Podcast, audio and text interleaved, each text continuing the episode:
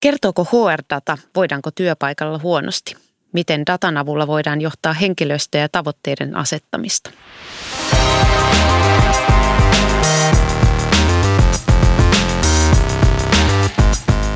Minä olen Noora Marttinen ja tämä on Palkittu podcast. Tässä jaksossa me puhutaan HR-datasta Sympan työkulttuurista ja henkilöstöjohtamisesta vastaavan johtajan Anna Aarnisalon kanssa.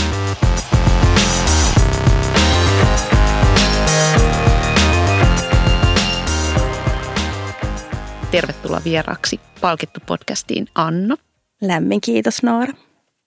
Ihan jotta kuulijatkin pääsee meidän kanssa saman aiheen ympärille, niin mitä tämmöisellä HR-datalla tarkoitetaan?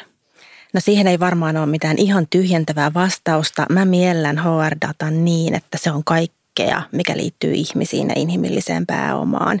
Että miten voidaan todentaa, tuoda näkyväksi, tuoda esille sitä kaikkea pääomaa ihan luvuissa, numeroissa, mutta myös sitten sillä tota kulttuuritasolla ja, ja vaikka osaamisen, motivaation, työkyvyn tasolla esimerkiksi, jotka on tämmöisiä tuottavuuden tekijöitä.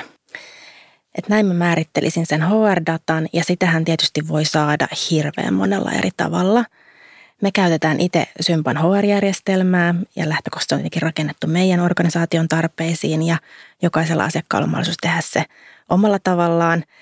Mutta lähtökohtaisesti sinne rakennetaan tieto, joka on oleellista organisaatiolle. Henkilöstödata, työsuhteen tiedot, palkkatiedot, työaikapoissaolotiedot, jos mahdollista – Hmm. Ja mitä tahansa voi rakentaa sitten henkilöstön kehittämiseen ja hyvinvointiin ja, ja esimiehen ja työntekijän väliseen tiedonkeruuseen tai vaikka organisaatiostrategian arkeen tuomiseen. Että monenlaisia keinoja on.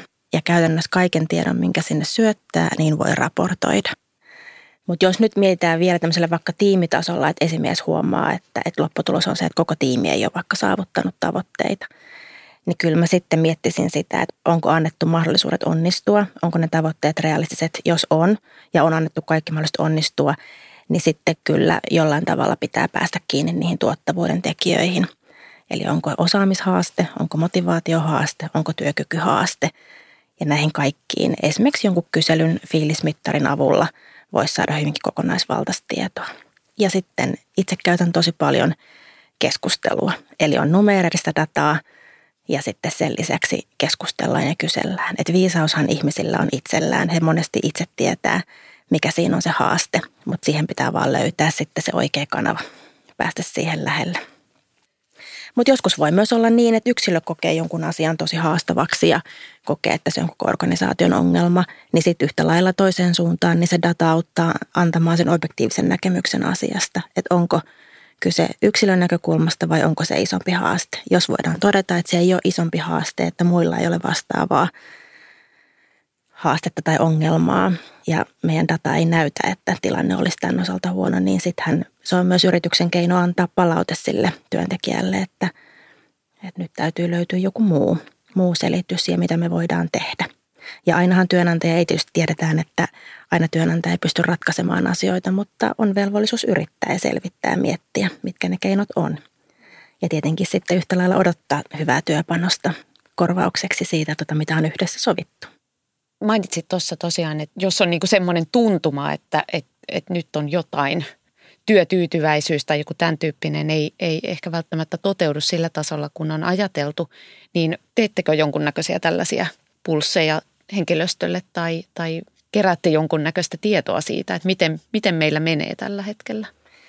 Joo, ihan systemaattisesti kerätään. Että nämä tietenkin nyt kun ajat muuttuu, niin vaatii myös päivitystä. Että nyt mietitään vaikka viimeistä vuotta, kun korona on muuttanut niin koko työelämää ja, ja työn tekemisen tapaa, niin on selvää, että se, se painopiste pitää olla jossain muualla, kun se on aikaisemmin ollut. Ja meidän täytyy tähän muokautua.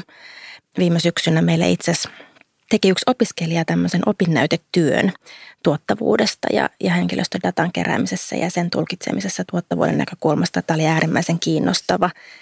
Et me ollaan aikaisemmin tehty tämmöisiä aika laajoja kyselyitä, joista löytyy tosi kattava data.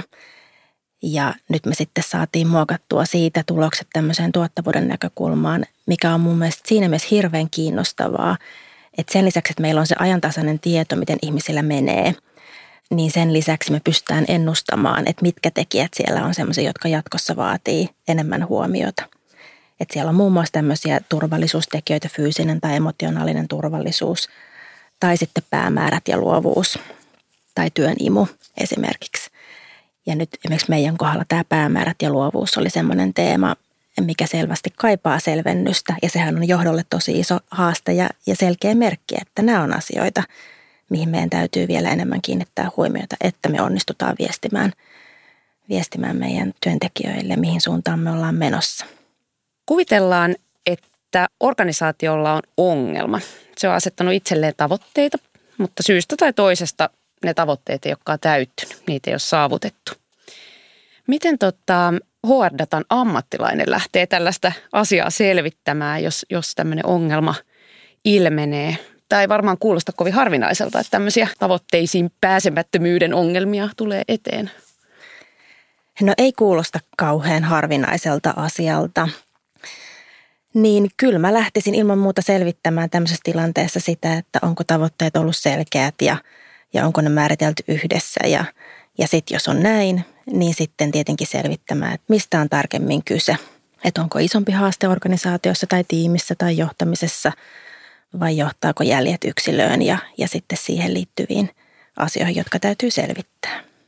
Sä oot siellä huorassa ja vastaat asioista, viet viestiä myös muulle johdolle ja kerrot siitä, miten yhtiöllä menee, niin minkälaisia asioita sä sinne johdon suuntaan viet? Mitä, mitä asioita sä keräät heille vietäväksi niin kuin informaationa?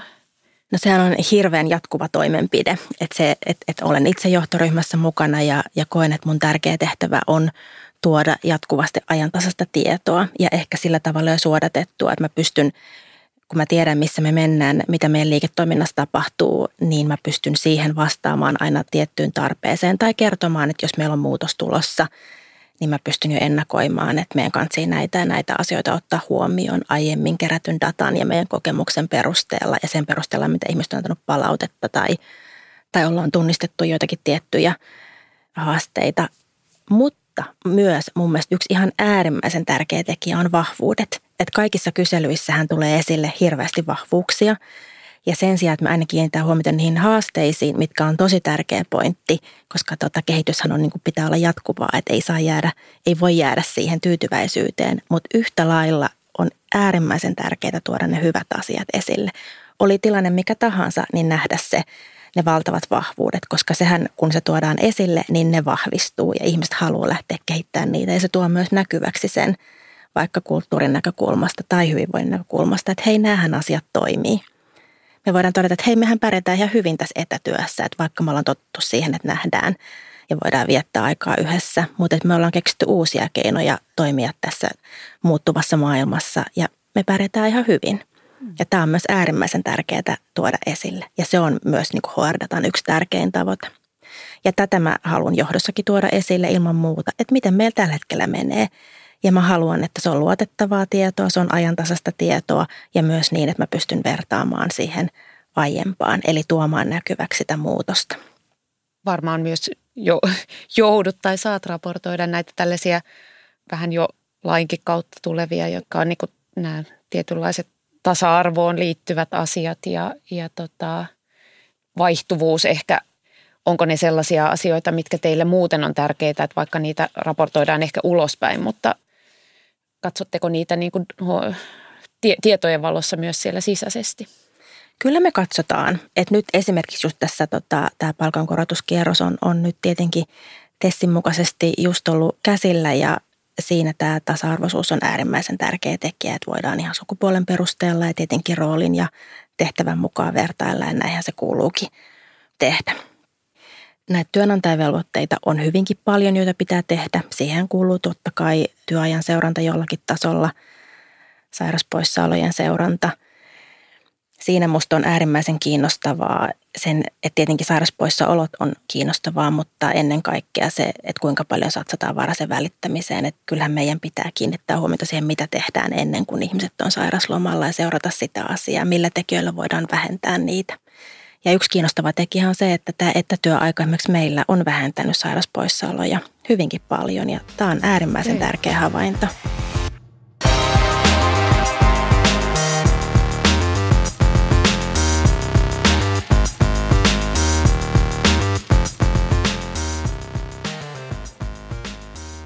Jotenkin kuulostaa kaiken ton, mitä kerroit, sen valossa siltä, että HR-datalla ja sillä tiedolla, mitä teilläkin ja ylipäätään organisaatioissa tallennetaan, niin se näkyväksi tekeminen on jotenkin siinä se tarve siellä taustalla ja tavoite siinä, että miksi sitä tehdään. Onko tämä mun tunne sun mielestä oikea? On, musta se on tosi oikea. Näkyväksi tekeminen ja sitten viisaus on siinä, että osaa tuoda ne oikeat asiat esille. Datahan on hirveästi saatavilla, että sieltä ensinnäkin selvitetään, että mikä on tärkeää. No on nämä työnantajavelvoitteet työsuhteen kestosta ja ikäjakauma ja vaikka kuinka monta ihmistä meillä on missäkin lokaatiossa ja mikä on juuri tämän hetken headcountti ja montako ihmistä meillä on lähtenyt ja, ja yleensäkin vaihtuvuus, äärimmäisen kiinnostavia HR KPI-lukuja, eli tämmöisiä tunnuslukuja, joita voidaan seurata. Mutta musta on hirveän tärkeää, että henkilöstö on myös näistä jatkuvasti kärryillä.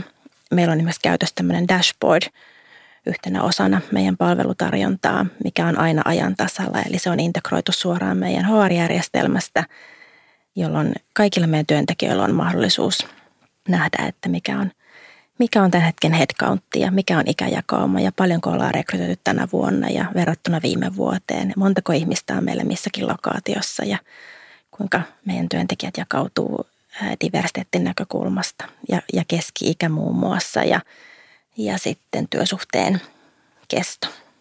Niin nämä on tärkeitä ja minusta näitä on äärimmäisen kiinnostava tarkastella. Nyt on itse miettinyt tässä kasvuvauhdissa, että just näihin rekrytointeihin liittyvät luvut ihan työnantajan mielikuvan näkökulmasta, että paljonko on hakijoita, minkälainen on vaikka hakijakokemus, jos sitä voitaisiin mitata, mikä on normaali rekrytoinnin kesto, montako ihmistä vaikka me laitetaan soveltuvuusarvioihin, niin tosi kiinnostavia elementtejä.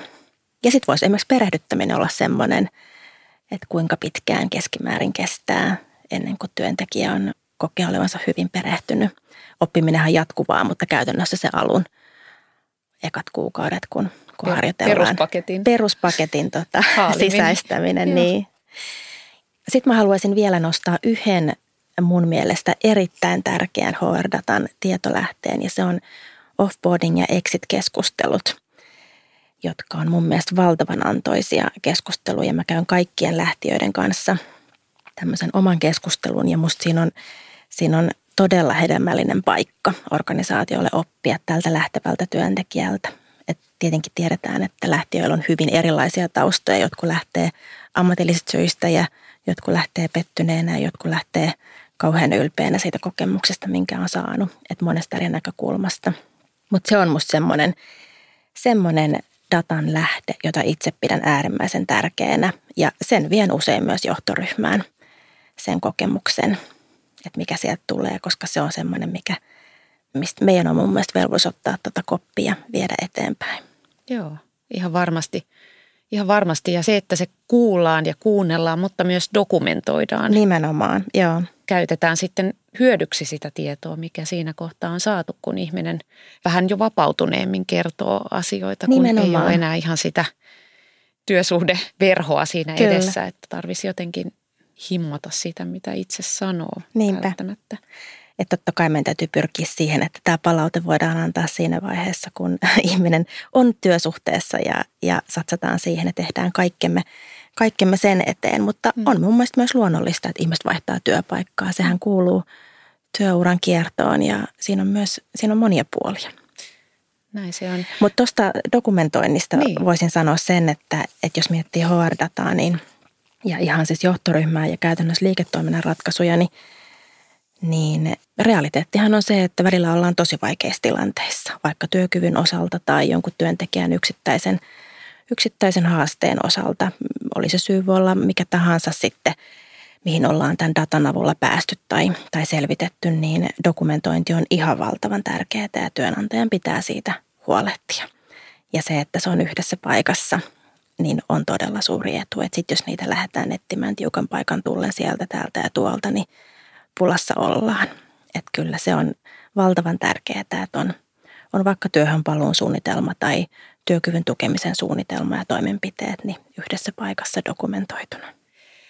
Tuosta dokumentoinnista mulle tuli mieleen, me tehdään asiakkaiden kanssa palkitsemisen puolella töitä ja puhutaan asiakkaiden kanssa siitä, että miten niin kuin näiden esimerkiksi tulospalkkiotavoitteiden seuranta tai, tai tämän tyyppinen, niin voisin ajatella, että myös siinä se, että paitsi että ne tavoitteet on sinne, sinne dokumentoitu totta kai, koska siinä täytyy olla yhteisymmärrys työntekijän ja esimiehen kesken vaikka, että minkälaiset tavoitteet on asetettu, mutta myös se, että mitä, miten sitä niin kuin seurataan, että miten vaikka tavoitteisiin on päästy, minkälaista, jotenkin tuntuu, että, että sekin olisi niin kuin tärkeää, että sinne kirjattaisiin myös se, että mitä tänä vuonna, kun käydään se keskustelu vuoden vaihduttua, että miten meillä meni viime mm. vuosia, mitä me tehdään, miten me lähdetään tähän uuteen vuoteen. Nyt semmoinen on tärkeä esimerkiksi vuodenvaihteen jälkeen tämmöinen katsaus eteen ja taaksepäin, että mi- miten mennään. Mutta jotenkin mä ajattelisin, että se dokumentointi auttaisi myös vaikka niin kuin ajan yli.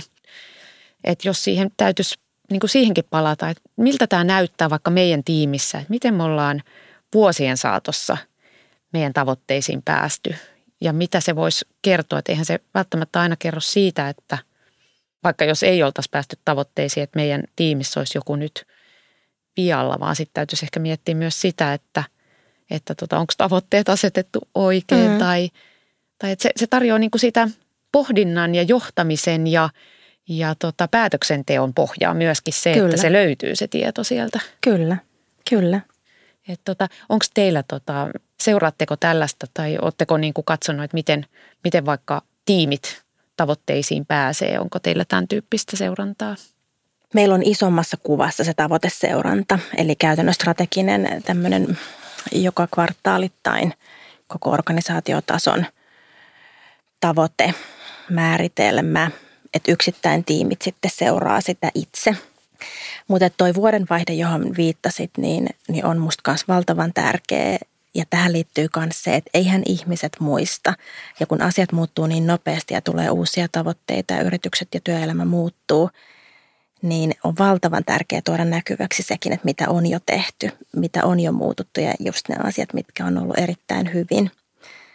Et se on äärimmäisen tärkeää niin kuin sekä johdolle että jokaiselle työntekijälle ihan yksilöinä. Me muuten aloitettiin mun pienessä tiimissä just tämmöinen uusi pieni käytäntö, että me aina viikon päätteeksi perjantaina iltapäivällä pidetään tämmöinen pieni viikon voitot palaveri. Ja idea on se, että hyvin vapaamuotoisesti palkitaan sekä itsemme että toisemme, että kerrotaan, että mikä oli se viikon onnistuminen. Ja mä itse tunnistan, että tämä on musta äärimmäisen tärkeää siitä näkökulmasta, että, että ensinnäkin voidaan vähän niin kuin käydä läpi sitä, että, että mitä tässä tapahtukaan tämän viikon aikana, kun tapahtui niin paljon ja minkä sieltä nostaa semmoiseksi, mistä on hyötyä seuraavalla viikolla ja tulevillakin. Että mikä oli semmoinen henkilökohtainen onnistuminen tai onko tiimin onnistuminen. Että mä itse koen, että se palaute ja sitten sen esille tuominen itsellekin, että hei, mehän tehtiin tämmöinen ja tämmöinen ja et, oho, kyllähän mä taisinkin onnistua tässä.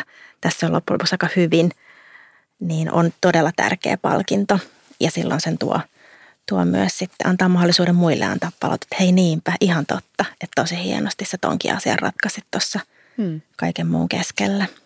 Sä oot tuossa niinku palkitsemisen ytimessä, koska tota, tärkeätähän on juuri se, että se palkitseminen tuodaan niin kuin näkyväksi. Joo, kyllä. Toi kuulostaa hyvältä tollainen tapa, että se aikajänne ei ole niin pitkä. Joo.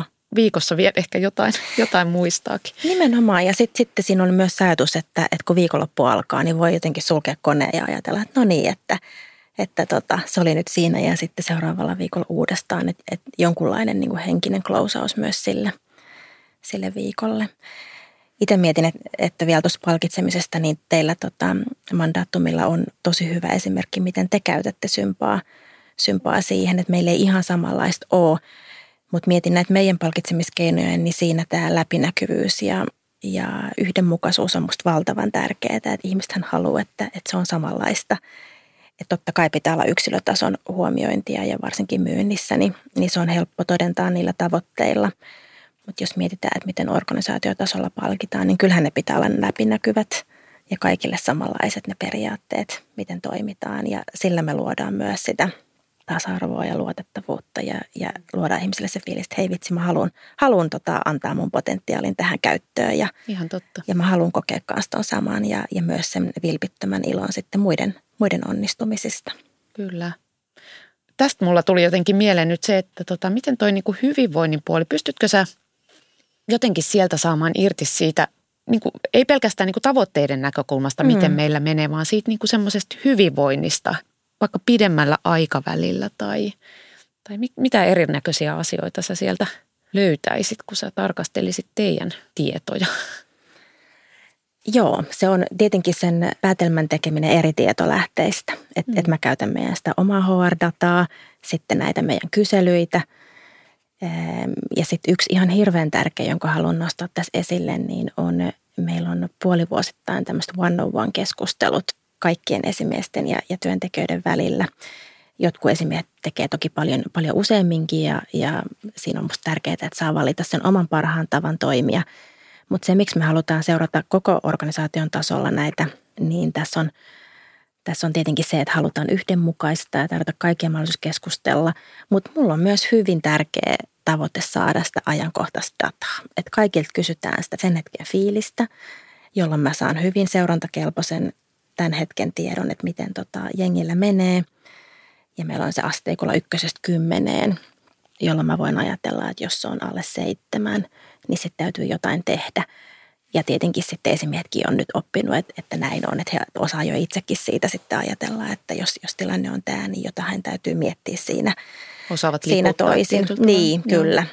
Kyllä. Ja sitten jos menee hirveän hyvin, niin sehän on, sehän on esimiehelle ihan huikea kokemus. Että, että mäkin olen kuullut tässä viime aikoina, että hei, että et, et mun ensimmäinen työntekijä laittoi kympin. Että et vitsi, miten iloinen mä oon siitä. Niin. Että sehän on esimiehellekin tosi hyvä tunne siitä. Että mun työntekijällä on hyvä fiilis, homma rokkaa, mennään eteenpäin. On odotettavissa tosi hyviä tuloksia, koska se on niin motivoitunut, koska asiat on just nyt näin hyvin. Niin sekin on valtavan tärkeä palaute. Mutta se on, se on datana tosi kiinnostava ja sitä me seurataan jatkuvasti. Ja tämä sama asteikko on käytössä meillä sitten tämmöisessä laajemmassa työyhteisökyselyssä. Eli se numeerinen luku on vertailukelpoinen, jolloin pienikin heilautus, heilautus sitten nähdään pitkällä aikavälilläkin, voidaan verrata.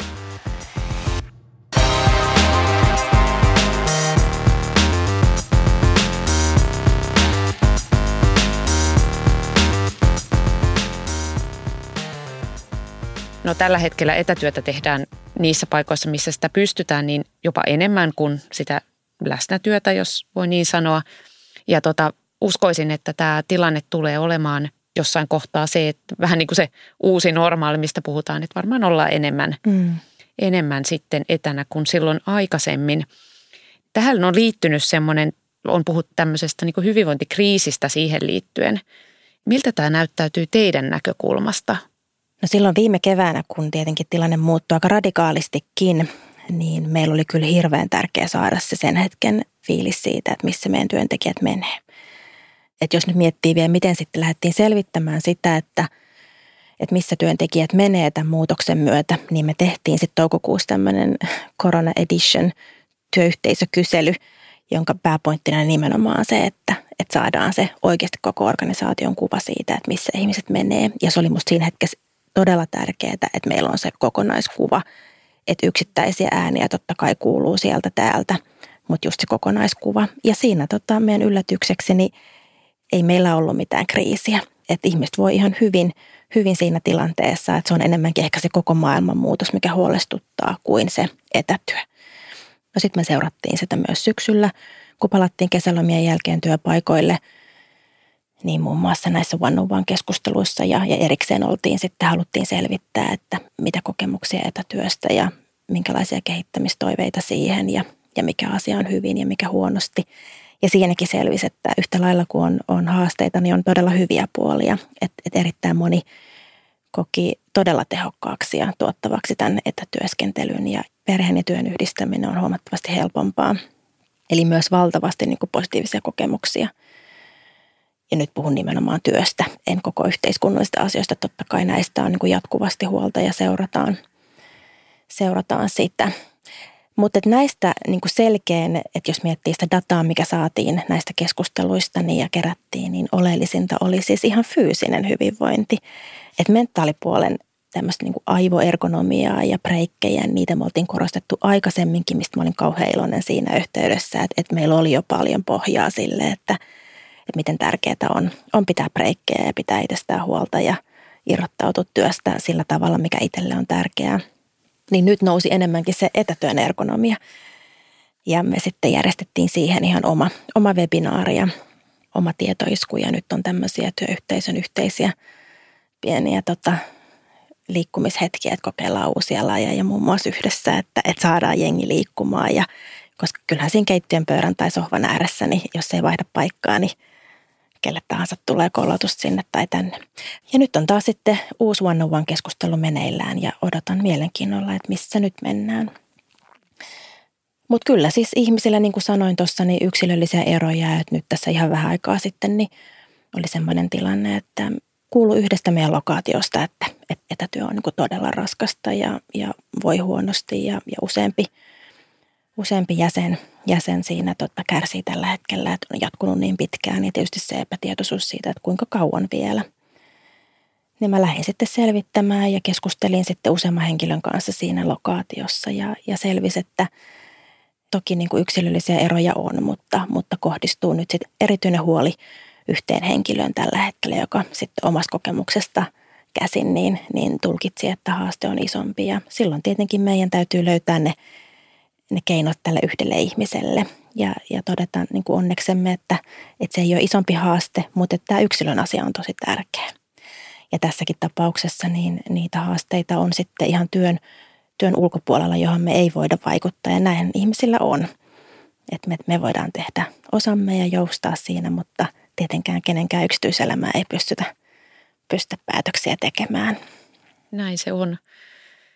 Pystyykö teillä tai onko niin kuin teidän järjestelmien kautta työntekijöillä mahdollisuus seurata itse niin kuin tehdä jotain? Kerroit siitä dashboardissa, mm. mutta, mutta onko muuten niin, niin tota, omaan, jos ajatellaan niin kuin vielä tässä sitä sit yksil, niin kuin itsensä johtamista mm. tai tämmöistä oman työn johtamista, niin onko siitä apua?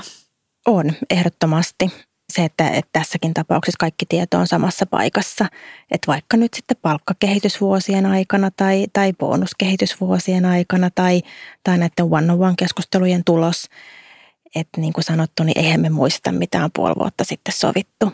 Että et kyllä mä itsekin tykkään käydä katsomassa ennen, ennen one-on-one-keskustelua, että hei, mitä me, mitä me viime kerralla puhuttiinkaan tai mistä me sovittiinkaan ja mikä silloin oli hyviä ja mikä sovittiin seuraavaksi stepiksi.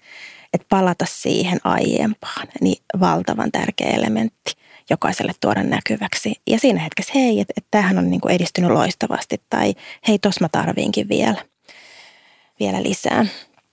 Sitten osaaminen on myös valtavan tärkeä. Että kyllähän muuttuvassa maailmassa niin jatkuvasti täytyy pitää yllä, kehittää omaa osaamistaan – meidän työyhteisössä kaikki on niin kunnianhimoisia, että se tulee luonnostaan, mutta kyllähän meidän organisaationa pitää pystyä varmistamaan, että meillä on semmoiset kyvykkyydet, kun meidän kilpailukyky vaatii.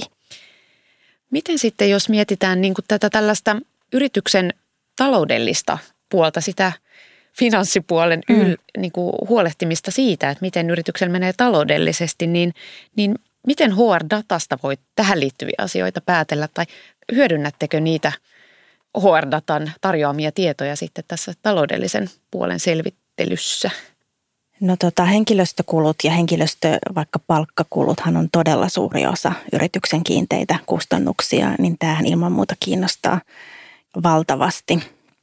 Mä joskus opin tämmöisen nelikentän, että, että HR ja, ja firman CFO pitäisi pitää jatkuvasti palavereita siitä, että, että miten numeroissa menee ja miten ihmisillä menee, koska ne on niin selkeästi linkitettynä toisiinsa. Että jos HR pystyy sanomaan datan perusteella, että nyt näyttää siltä, että meillä on riski tässä ja tässä tai johtaminen ei toimi tuossa yksikössä, niin on selvää, että ennen pitkään se näkyy jossain muodossa siellä CFO-luvuissa.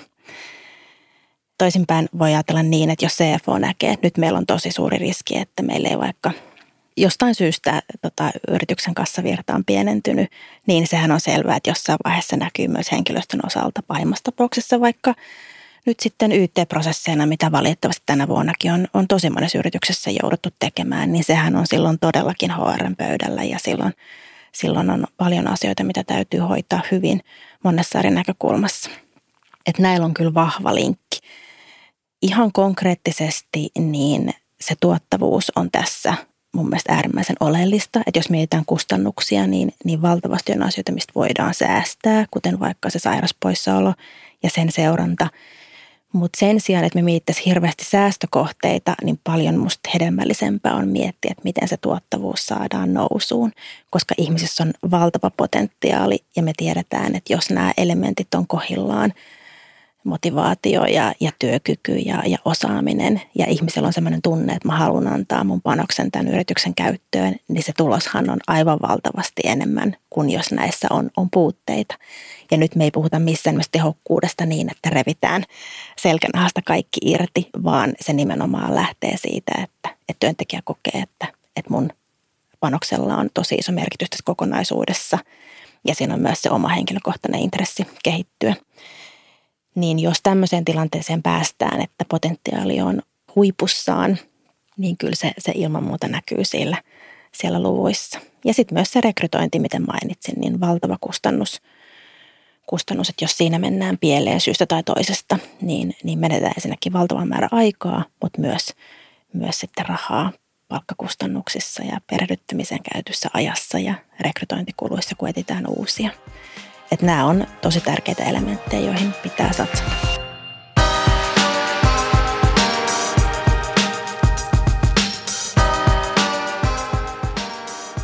Mä voisin tähän loppuun vielä kysyä sulta, Anna, miten sä itse palkitset itseäsi?